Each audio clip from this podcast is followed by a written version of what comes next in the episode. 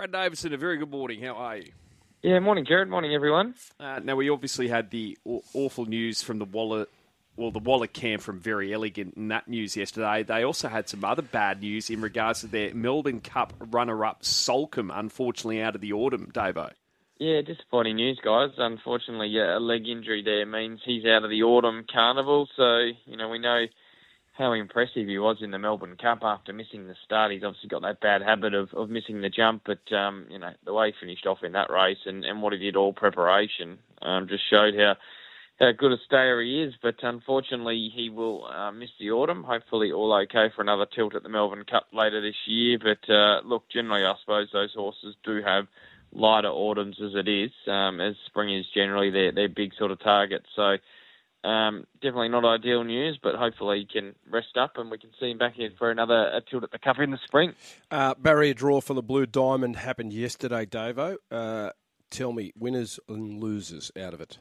Pretty much all winners, Loz. Yeah, all the main chances drew well. Uh, Coleman in barrier seven, Lady of Camelot in four, and Anisa um, in five, who I thought was a bit of the forgive run in the in the lead up against Coleman. Um, they just went right back from the the wide draw there, and, and she hit the line pretty well. Obviously, Coleman was too good, but um, she's going to be able to position up a lot closer on grand final day there on Saturday and get a chance to, to turn the tables. But look, the, the word out of the Coleman camp is he's absolutely flying. Apparently, his work's been um, super, and, and they're very, very bullish about his chances. I, I still wouldn't be riding off Lady of Camelot, though. Look, she went within, I think it was 0.03 seconds of breaking the Rosehill track record, and her win uh, at Rosehill there at 1100 last start was was simply breathtaking. Um, the way she she led and then looked to be under pressure probably at the 350, and then as soon as uh, she was shown the persuader, she just uh, burnt away and, and put three lengths on them very quickly. So.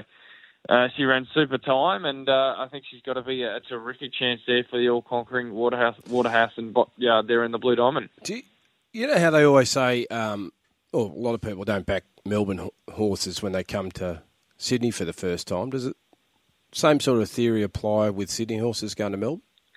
There's always a always a query, I suppose, in terms of them handling that way of going, but it doesn't seem to be the same sort of query. Does it? A lot of a lot of people actually see it as a positive. Um, I think a lot of people see Sydney racing as maybe slightly above ability wise than, than Melbourne racing these days. Whether that's right or not, I'm not sure, but a lot of form analysts view it that way. So they actually see Sydney horses going to Melbourne as a as a positive. Um, but look, I'm sure the Waterhouse and Bott yard would have would have given her plenty of education that way of going to get her, her ready for Saturday. And look, they've got the the luxury, don't they, of, of splitting up all their two year olds because.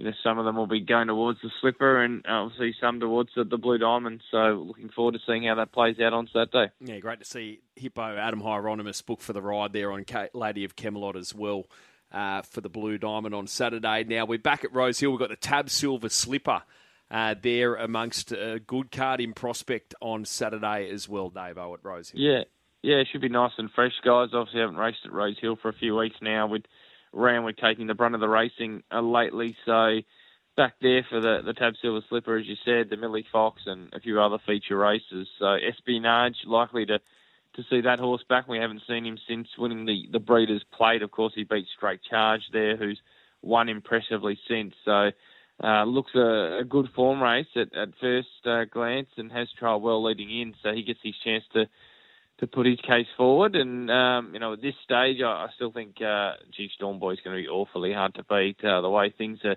the tracking that trial last week was simply superb. So. Uh, at the moment, he's awfully hard to beat, but Espionage gets the chance to, to put his name up in lights this weekend. You got anything at Hawkesbury today?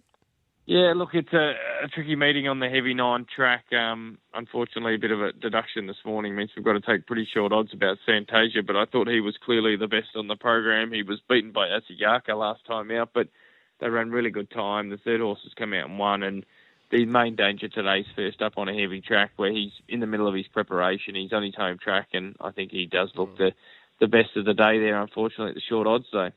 Uh, Foxy's running around on Saturday, Davo. Can you do a bit of form on it? and the, I will the do. other horses made in that race, and give me your opinion on Friday.